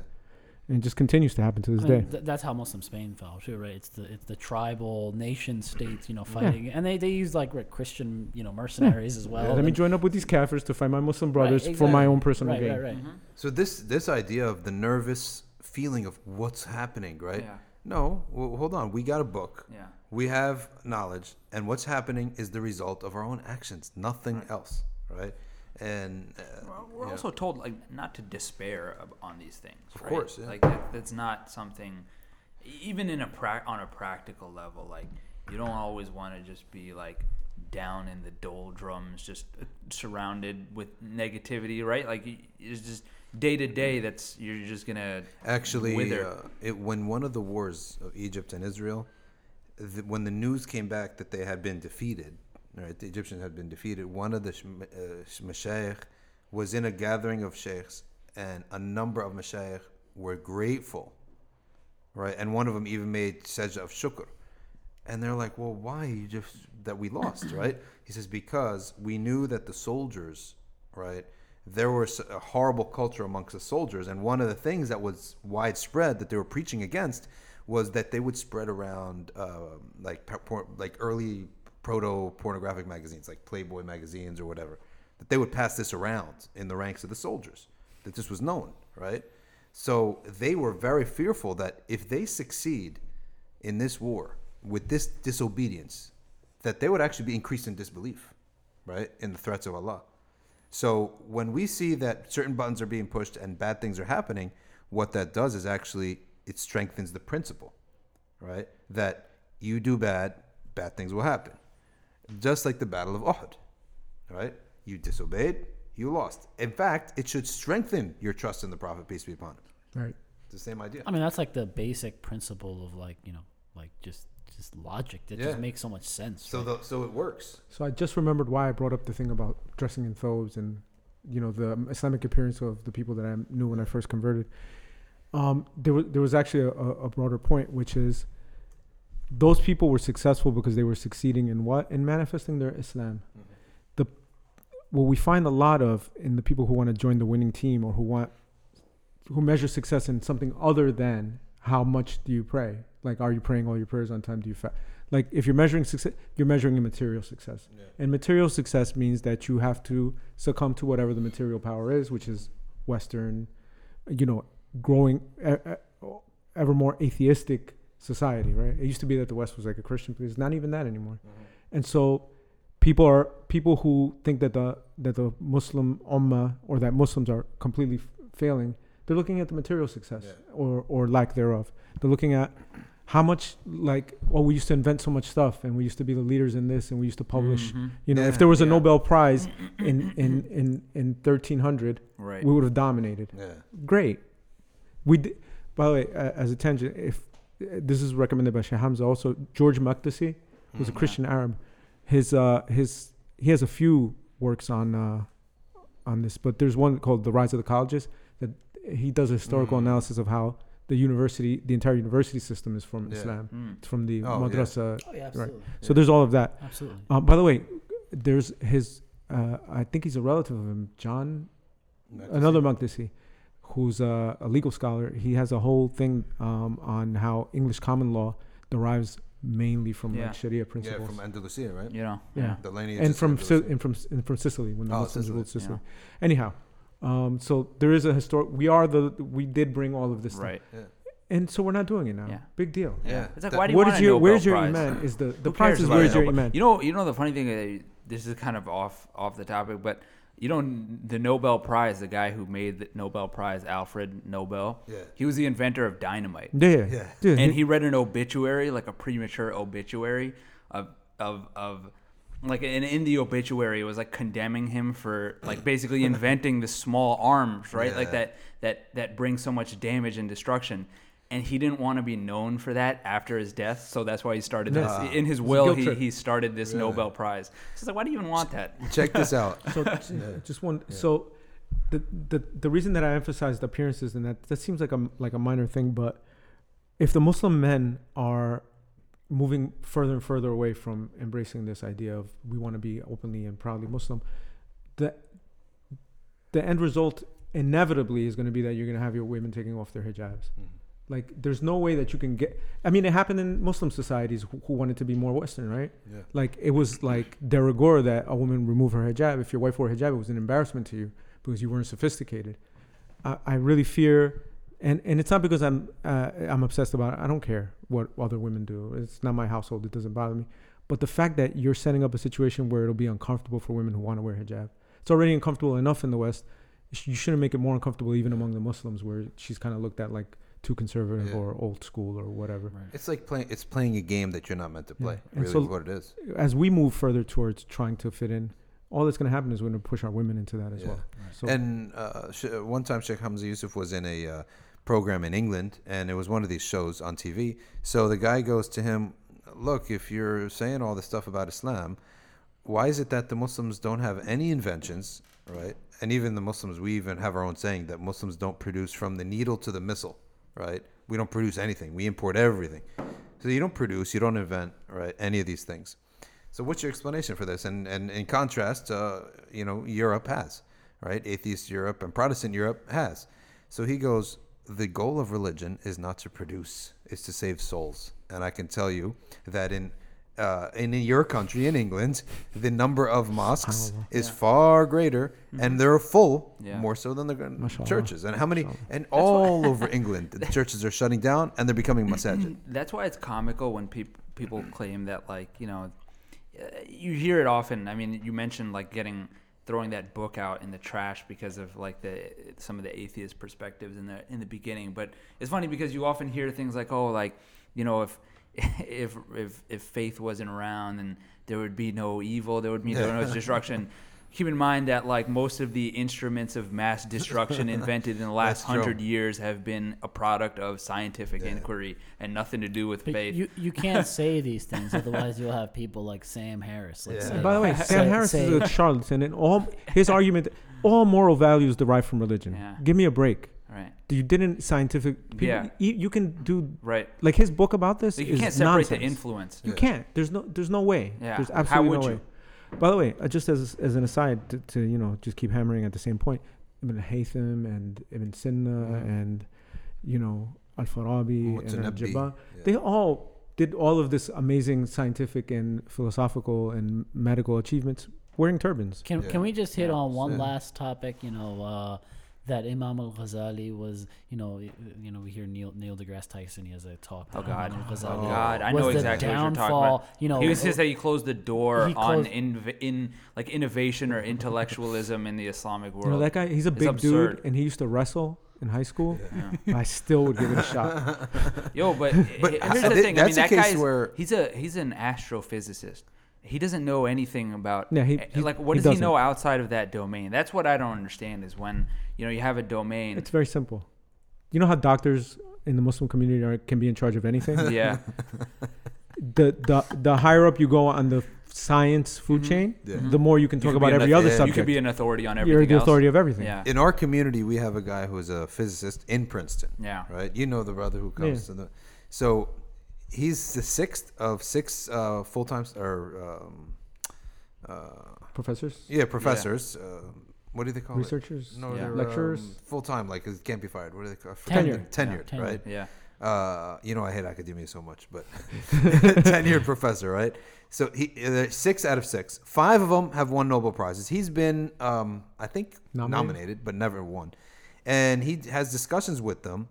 And one thing that he always asks them is, um, "Your commentary about God sounds very confident." Have you picked up the Bible? Have you read through the book that you're talking about? Yeah. No, not really. He said not one of them. Yeah. They're all very confident in their conclusion. Not one of them has picked up the Bible, let alone the Quran, in a serious Yeah. reading, right? A serious study and a serious reading. So there's your thing Yeah. where you get I'm one sure, guy who's a uh, master of one thing. Yeah. Running I'm his sure mouth Neil deGrasse Tyson hasn't read a single sentence of anything that Imam Ghazali has. By the way, Correct. you know. Yeah, no, he's just he's just parroting some Yeah. stupid thing that he heard that sounded right, to him. Yep. which would be absurd. His I, I couldn't believe when I heard him say it that Neil uh, that uh, Ghazali prohibited the use of numbers like math. Uh, he's- He'll prohibit. That's what he said. yeah, he said he, he said He he, like prohibited the use disapproved of algebra or something, I was like, what? First of all, it's also to assume, even if he did, that Yeah. Imam al Ghazali had influence over the entire Ummah, which is not Mm-hmm. correct, and that Imam al Ghazali and that the rest of the Yeah. Ummah are so dumb that they just But, followed one you person, know- right? Down, you know that Imam al Ghazali's books were Yeah. burned uh, in Andalusia. Well, well, it's it's what Alex is saying, right? Like it's he latched on to something he heard and then he repeated it, and probably the people who um, give him uh, credibility in the in his field, right? They're like, oh, he probably knows what he's talking about. Yeah. Like that's a symptom to me that that is more a larger thing that's going on right now about sources of truth, right? Like establishing sources of truth, and people have different sources of truth that they're willing to, you know, very vehemently defend that this is my source of truth, and you know, like alternative facts, all, all this stuff, right? Like my facts are true. You can't prove me wrong, right? I can I can make up anything. then in that And- case, then there's no discussion. I mean, the, Right. be- the best example of that is you go to you know the the video Alex that you shared with me. You know the podcast with Richard Brand and Sam Harris. You look in the Russell. com- Russell sorry, Brand. sorry, Russell Brand, not yeah. So Russell Brand and Sam Harris. You know, you look in the comments section, and you you find the most like polar opposite opinions in there, which is you know like you'll you'll find people w- without even understanding what is you know the the actual subject matter of what's being spoken about is like oh you know, Knee jerk reaction. knee jerk reaction. You know, oh, Brand is an idiot. Yeah. he doesn't know what he's talking about. He, you know, look at him. Like it's just like you know, He does- homonyms. He he did an excellent job actually. yeah, Yeah. And, and it's like it's like you know, let's tackle the subject matter and what's And people being aren't de- discussed. they aren't constructing I his the own- arguments there. They're just purely it's They're an emotional sides. reaction, Yeah. yeah. based on like, hey, this is my guy. You can't you can't say anything about my guy, so now like, we oh, have a Sam, problem. Yeah. Sam Harris can Yeah. eat him for breakfast. It's Like, funny that- that's But he didn't. that's He couldn't. It's funny. By the way, it's funny. These people criticize like people in the Middle East for like you know tribalism and stuff. Like they engage in the same sort of tribalism with their That's popular true. figures. that they're like, oh, I'm in his camp. Like you can't say anything about him. That's true. They By the do the way, same thing. Ha- Harris is talking to Russell Brand, who's a very he's well read, but he doesn't have the full toolbox to address Harris's uh, villainy, right? So like when you claimed he in this in this video, Harris makes a claim um, in their in their debate that he goes, you know, if you want to know why Islam, I focus so much on it or whatever, he goes, and not other religions. He goes, let's do a perfect. There's a perfect already scientific experiment. You take a, two groups of people. Everything about them is the same, including their oppression. Just the only difference is one is Christian and one is Muslim. Palestine. He goes, and it's it, nobody. It's the Muslims that are bombing and terrorism and That's such an unscientific uh, set, uh, evaluation. forget that. How is that It's scientific actually at not all? There's like a hundred different variables that. But you know what else? Out of that entire situation. More importantly, even if it was a perfect scientific experiment, he's falsifying the data. Yeah. Because in fact, the first we we talked we spoke about Yeah. this, Sheikh. The first so-called Islamic terrorist groups, people who advocated killing civilians, were was the uh, like Black September and the PFLP. Mm-hmm. These are secular Marxist groups initiated by a, a, a, a Yeah. Christian, Mhm. like a Greek Orthodox Palestinian Christian. Yeah. Greek Orthodox being his religion, not his ethnicity. Is Greek Orthodox Palestinian Christian who is essentially an atheist because he's a Marxist, but they're they're the ones who initiated it. And correction, before them, who was doing terrorism against the British uh, uh, powers there? It was the Zionists, Zionists. right? Yeah. So The they actually started were the, the first- terrorism. Yeah, in- the first in- terrorism- The Haganah. Look them up. Yeah, Yeah, yeah. For people listening, look look that group up, Yeah. and you'll know exactly. They cont- they did like hotel bombings Well, and and, that's stuff. and that's a perfect example because the Jews, the Christians, and the Muslims at the time were under British uh, rule in Pal in the what would they called it the uh, Yeah. uh, the British Mandate, right? Yeah. And who was the first? Who who were fighting the fir- who who did the first bombings? Right, Yeah. it was them. It was the early Zionists. I mean, if we're, the way, talk, if we're talking about rebellion against the British, I mean, you have a very, you have a prime example in our homeland, right? Like the the in, the founding fathers were considered Freedom fighters, baby. Freedom insurgents fighters, by baby. the Freedom British fighters. government. So no, no. Here's here's the funny thing. He's looking at this from a purely Western lens. Yeah. Like the good person here is the guy who takes the oppression, right? I, I'm thinking about it. Wait a second. If there are two people, well, but they, And don't, you're they don't oppressed. they don't kill innocent civilians. But he knew about the he, he knew about Right. Ahl Sunnah creed about not oppre- By not organizing against an oppressor. give him Brand credit because he doesn't know the history of Palestinian resistance. He doesn't know who led it. He doesn't know that it was uh, again it was the PFLP or the other group whose name I can't remember who initi- who created hijacking. yeah, Like that was an invention, and it, they invented it, and they were not Muslims. Anyhow, um, so the idea of the mad Muslim hijacker, it's a mad Christian hijacker, actually, and it's the result of, of severe oppression. Um, in any event, Brand actually defended uh, his position well by being like, well, why do you care about a, a group of oppressed people? Whatever your scientific experience, what do you care about that small group doing their small actions? And you don't care about like serious, like, he was like, well, children are being killed. And he was like, I think if you're a father of a child, you would be concerned whether somebody sets like a, a homemade bomb or a drone bombs them and kills them. Mm-hmm. He goes, "Where's the power? Who's killing the majority of the people? Yeah. Who's killing more innocent people? Mm-hmm. And and the, and and in the you'd like defend it. Yeah. This is I, I'm paraphrasing the argument. He actually was more eloquent than that. Right. And one one thing I I really think that is a big failure for liberal society is that they're trying to jam people. Their, their liberalism is very superficial. True liberalism is to respect what people believe and allow them to actually live it to the fullest, and not force one set of values and classical even, liberalism, Yeah, yeah. and even a law upon them. Like if we really want to be uh, truly liberal, then you should have multiple codes of law but that's not what they're talking about. Yeah, they're talking Like about that. they're they're Pluralist- authoritarians. pluralism. I Yeah. mean, if that's the case, I mean, Islam is the closest to classical liberalism that you can get in the 21st century. Right? Yeah. Yeah, and mil- the millet system, you if you're Jewish, you get your own law. You get the- if you're Christian, your own law. And I think that the Ottomans, Vietnamese pay, yeah. the, pay the tax. I uh, by the way, I post I posted something last night on Twitter. Uh, it's a short piece from Kurt Vonnegut about a completely e- ega- like equal results society Yeah. in which anybody that has any advantage gets handicapped by the government, so that everybody ends up being like the same. Yeah. Mhm. It's really good. It's really sh- it's a short piece. It's it's really good. My Twitter is at 85x's all Yeah. spelled where did out. you come up with that? oh, it's it's. do you know the reference? No. There, there was uh, Black Thought, who's uh, oh yeah. the, okay. the MC from How do you uh, know the this? Roots. no, I mean that's a. I don't know what he's referring to. So he had he had a line in in a Okay. freestyle he did where he you know it's it's a good freestyle anyway. Yeah. At one point he says my new name should be 80, 85 changing my name to 85 X's, Yeah, right? that's which is funny. which is great. So I just changed my Twitter handle. to that. I thought it was I thought it was excellent. Yeah. So let's Yeah. wrap up, inshallah. Um, any final comments? Yeah, my final comment was that uh, when you're forcing people, right, to have one law, only one source of truth, right, you end up with a whole bunch of miserable people. And that's why even if uh, liberalism is deemed as a success and there's no other way out, and of course today I don't think many people can imagine, right, and we should be trying to imagine alternative ways of living, but there is nothing on the horizon.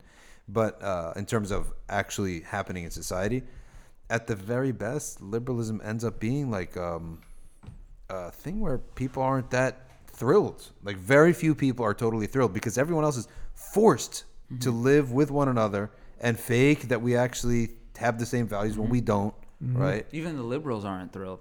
Yeah, I don't think, Everybody's just, it's just shared misery yeah, across the that's board. what it is. Authoritarianism never Yeah. succeeds, Yeah. Yeah. which is why like uh, a righteous khalif, Yeah. he has ultimate authority and Yeah. doesn't exercise it, Yeah, restrains, yeah, and does and- very little intervention. And I, I just love this uh, going back to the uh, 20s and the 1800s, just thinking that you, you, you're different Christian groups. Each one of them had a leader, right? And that leader gave his loyalty to the Khalifa, right? And the Khalifa, in turn, gave him right over his people. You rule and judge by your book, right? Not by your whims, by your book. Hmm. Well, That's all your people agree upon. Mm-hmm. And then all the different Jewish groups, okay? There's one condition, all right? You don't rebel. In in in uh, exchange for that, you rule your people as you see fit. As long as your matter isn't extending into you know other groups, you rule your people and judge as you see as you judge. They were allowed to have Sharia courts. Yeah, exactly. They had their own rabbinical courts. They had their own Christian courts. Yeah. Whatever there was. You're judged against what your What you yeah, believe what your in. belief system Yeah. is. Yeah. It's excellent. I mean, and we have a verse in the Quran where the Prophet ﷺ says, "You have your book. Why don't you judge against your with Yeah. your own book?" I mean, just to give an example with the Sheikh you know that the the in, in the fiqh books, at least uh, I don't know if there's any ikhtilaf on this, but like a Christian is allowed to have wine for their ceremonies and grow and raise pigs to Yeah. eat. Like they're not forced to live under our conditions, Yeah. and you shouldn't force people to live under your values. exactly. People can have their own values. And when it comes to Andalusia, and this is actually originally my notes, is that there it's oftentimes painted as this great interfaith operation, right? Where everyone's Muslim, Jew, and Christian are living together. I'll tell you the only time when that works. The only time it works is when the dominant ruling force, their sacred source, forces them to respect your sacred source. Mm-hmm. That's the only time it works Yeah. because it's never worked in any other time, right? Because the Muslim sacred source commands them to honor and respect the Christian and Jewish sacred sources and religions, right? That they were able to last centuries. And it's that. But once the Christians took over, their sacred source doesn't tell us to tell them to respect Muslims. Obviously, Muslims didn't exist at the time, right? So what did they do? They kick them all out. They should have applied trajectory hermeneu- hermeneutics to it and, and- and adjusted their text. So, Um, well, my final thought, uh, since I we were talking about rap music, is something that I think uh, it's a rap lyric fr- from a long time, Yeah. maybe 20 years ago, 15 Yeah. years ago that applies. It's from Method Man, from uh, Wu Tang Forever album, where he said, um, he's quoting his mother. He said, "Mama said, take your time, young man, and build your own. Don't wind up like your old dad, still searching for those glory days he never had." Subhanallah. There you go. Muslims, go. take heed. Yeah. Take your time, Yeah. build your own, Right. Yeah. Build yourself, and don't don't Yeah. always go. Well, we have to return to what Yeah. there you Mhm. go. you're not going back to. You're it. never You're not. Yeah. Water your sun plant. Yeah, what are your sunplants? Exactly. and, and, and give it shade. All right, guys, this is called a wrap. Inshallah. Assalamu جزاك alaikum الله wa خير سبحانك. اللهم وبحمدك نشهد أن لا إله إلا أنت نستغفرك ونتوب إليك والعصر إن الإنسان لفي خسر إلا الذين آمنوا وعملوا الصالحات وتواصوا بالحق وتواصوا بالصبر والسلام عليكم Alaikum salam.